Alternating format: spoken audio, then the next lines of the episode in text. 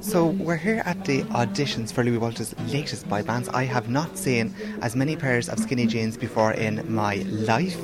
So we're going to have a chat with some of these um, people who are going to sing for Lewis Walsh.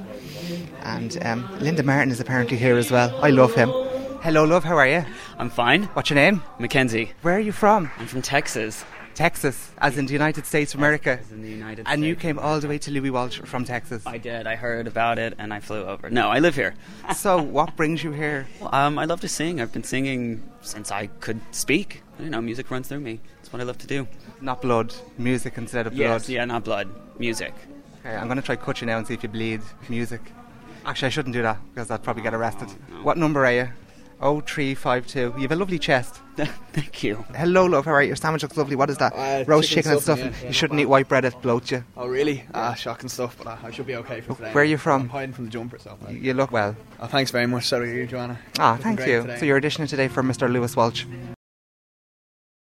Indeed, yeah. I'm having a go at uh, "Ain't No Sunshine." So uh, Ah, there ain't no sunshine today. there ain't no sunshine. Yeah, it's quite topical, really. But I'm not doing a weather forecast. I'm just like, having a go anyway. But it's Well, like- Alan Hughes is here. You could get tips off him about weather Well, I- forecasts. I could indeed. yeah, I just saw him there outside the door. It's hilarious. Like, You ripped the sofa. I didn't rip this off. That was someone else. The sofa was already ripped, wasn't Listen, it? I've proof that the cameras are everywhere. You know, they'll tell that it wasn't me. Okay, we'll, we'll go and check those later because someone's going to have to pay for that. Yeah, well, it ain't gonna be Lewis me. Walsh has lots of money. He's on the X Factor, so Uh, he blame should pay him. for it.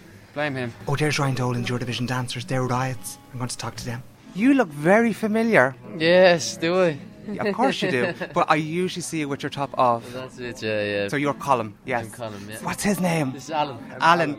Yeah, I knew his name because he was all over the paper and you weren't. Are you raging? it's a uh, Mellow Ah, well, it should smell of something off you. It's probably all the travelling. David Norris. Hello. for you for president. Thank you very much. Well, we got a great one anyway in Michael D. So we didn't do badly. But the press were horrible, the media. And I'm soon.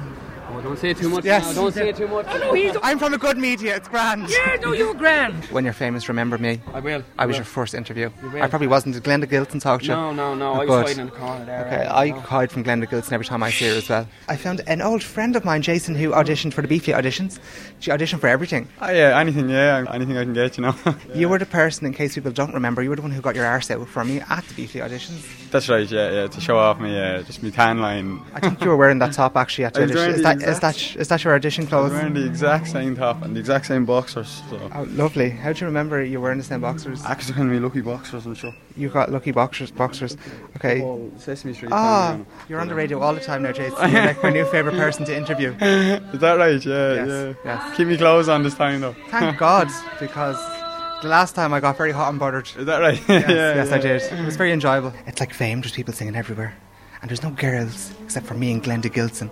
And I don't even know if she's a real girl. How long have you been singing? I've been doing it now for 25 years. And you know the cut-off age is 25. No one told me that. So you, you, you lied on your application form and said you were 25. Yeah, when I, ta- I thought when they asked the age, it was the age of how long you've been playing, not the age of yourself. Oh, okay. So you're still going to give it a go anyway. Ah, sure, why now? I'd be rude not to. Not. I have to come out for the day, waiting with the kids in the queue. Do you know what I mean? So I brought me packed lunch with me now. Look, come here. There's Alan Hughes from TV3 up there. Are you a fan of his?